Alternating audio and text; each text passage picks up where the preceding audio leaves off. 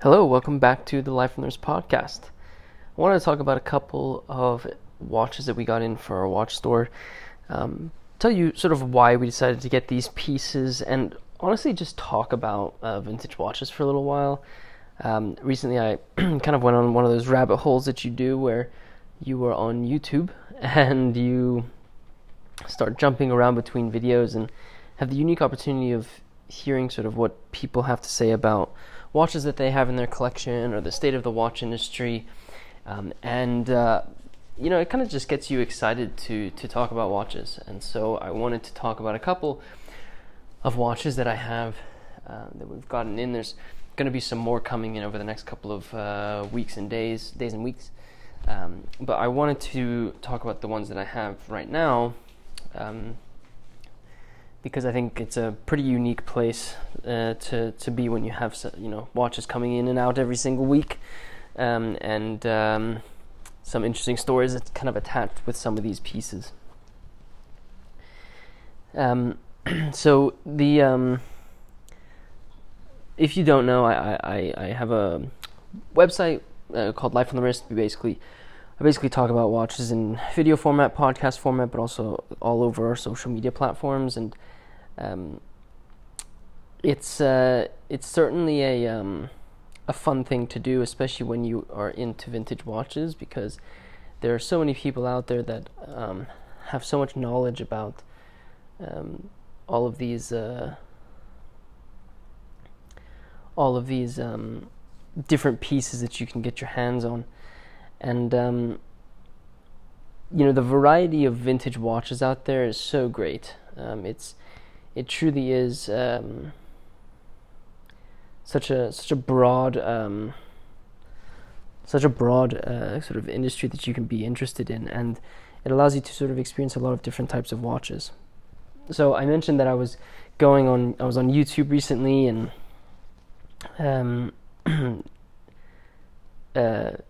I spent some time watching some of the videos. And if you haven't seen, I encourage you to check out Swiss Watch Gang on Instagram, but also on YouTube, because he makes some really great videos. And I watched one with Pierre Biver, which was a really fun video to hear about. You know, I got some insight into sort of his collecting philosophy and the future of the Jean-Claude Biver brand that hopefully will be launching very soon. It was quite interesting to hear that, you know, they're going to be launching a mini repeater as one of their first pieces, and they're already speaking with retailers to, you know, start having people fill orders, which is quite exciting. But, you know, hearing him talk about it and hearing him talk about some of the vintage watches that you know, he's curated for his father's collection is quite interesting to sort of hear about. And so moving from there, I sort of, you know, obviously we have watches coming in every week, but I wanted to discuss some of the pieces that we've gotten in and sort of give you my thoughts on them. So the first piece is a really beautiful Longines. It's a stainless steel Longines manual wind watch from the 1950s, and if you want a quality stainless steel piece, Longines makes some of the best. They have such incredible variety in the pieces that they make. They made in the 50s and 60s, which allows you to really explore whatever sort of taste you have for the watches that you're interested in. The piece that I have is, like I said, from the 1950s. It's a time-only piece, hours, minutes, and seconds hand, with a white dial and stainless steel case. It comes on a stretch bracelet, which I would 100% get, you know, replace with some sort of leather if you're interested in this type of piece. It's literally like a blank canvas, and so the watch has sword hands with sword hour markers that are applied. There's a applied Longines logo. The watch itself is about 34 millimeters in diameter, which sounds small to some people, but I think 34 millimeters is oftentimes overlooked as something too small, when really it's a beautiful size. It has quite long lugs, but what I really love about this is if you take a look at the lugs, you can actually see a nice bevel where you can see the different sort of angle at which the lugs were polished, which I think is really cool on this piece. The watch is running off of the caliber 23ZS, which is a very famous manual wine movement from Longines. It is a movement that many collectors are very interested in because it was sort of revolutionary in the coming about of Longines and sort of the transitional period of the brand. So post World War II, this movement was developed, and there were many movements that did come out, but this one was produced, one of the ones that was produced. It's a central second pivot sweeping seconds movement that was manufactured after World War II. And the predecessor of the of this movement was the 10.68Z, which is a phenomenal movement introduced in 1925, but is sort of the movement that many of the incredible watches of this era used. It was a little bit more expensive when you compared it to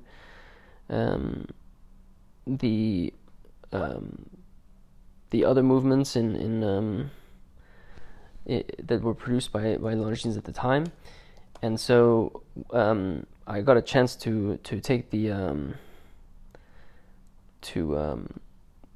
the case back off of this piece and take a look at the movement, and it's in my opinion phenomenal condition. It hasn't aged too badly. It's really nice. It was introduced in 1948, and it was a replacement for the 23M. It essentially was a way for Longines to try and create thinner watches, and was mainly used in the US market.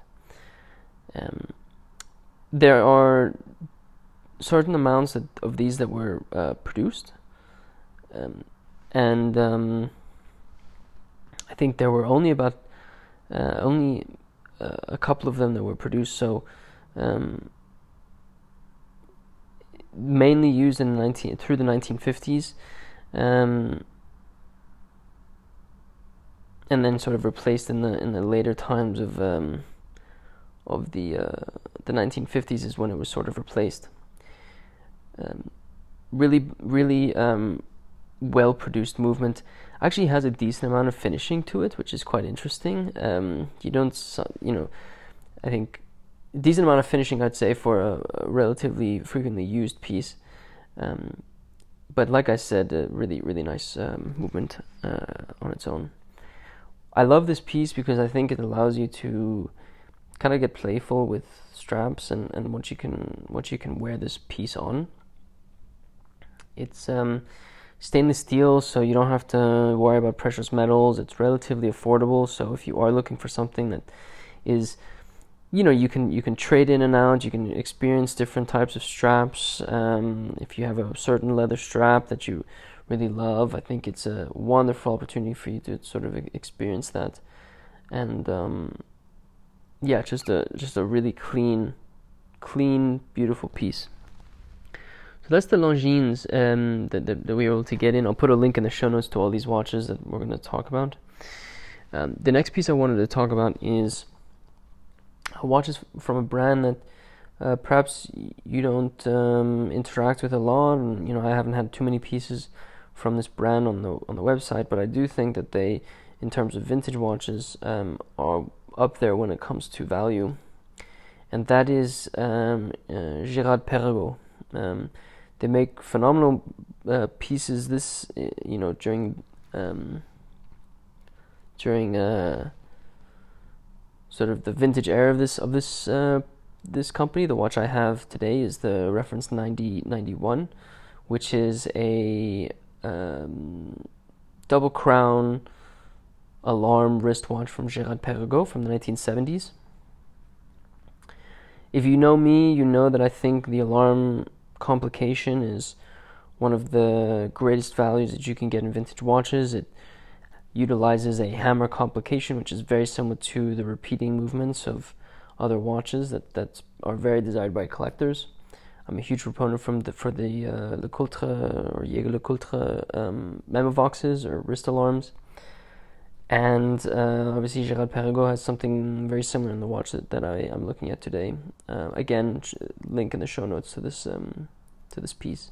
So like I mentioned, it's the reference 9091 from the 1970s. It's 35 millimeters in diameter, but has a real 70s K-shape that is sort of ovular, squarish, roundish. It's really beautiful. Quite long, and similar to the Longines that I just spoke about, you can see some nice beveled edges on these crowns, which gives you a sort of different angle on the crown compared to just having something quite flat. Gives it quite a bit of depth. The watch itself, like I said, is stainless steel, 35 millimeters in diameter, 18 millimeter lug width, double crown. So the one on the top is obviously the one for your alarm complication, and the one on the bottom is your hours or your time. The way that this alarm complication works is it actually has a window towards between, I guess, above where the 5, 6, and 7 hour markers are. That indicates the time at which you want the alarm to go off, and you can use the crown to set the specific time that you're interested in having the alarm go off at. And the hammer goes at it once you've wound the top crown. I really find this watch quite interesting because when I open up the case back to inspect the movement with my watchmaker, the case back actually has two parts to it.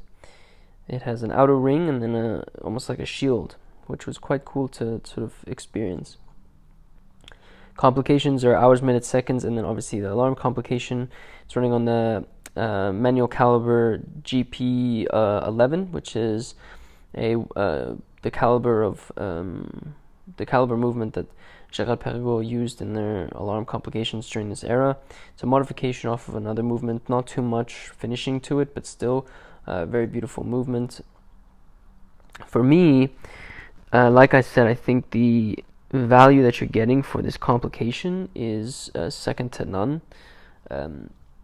I think that these are watches that will eventually become more noticeable by people, by collectors, if they aren't already quite noticeable out there.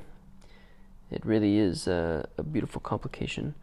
The watch is has this sort of slate gray, sunburst gray dial to it that has some really cool sort of spotting on it, which I think looks nice in some specific lights. Again, just a real phenomenal piece that you're looking at here. What's really cool is both of these pieces that I've discussed are stainless steel, and I think for vintage watches, you know, buying precious metals can be expensive, but buying steel watches are maybe a little bit less expensive, but also tremendously versatile. So I have the Girard-Perregaux on a mesh bracelet, but you could easily swap this out for something with a little bit more color, a little bit more pop, to I don't know, bring a different dimension for this watch out. The same goes for the Longines, which I think is another great example of a clean watch that allows you to sort of experience other different straps. So those are the two watches that we've recently gotten. I think I've got something coming in this week as well that will be interesting. I'll talk about it on the next podcast for sure. I did want to also just mention we still have a watch that I've spoken about previously on the channel, which is the LeCoultre Master Mariner 1200 automatic watch from JLC.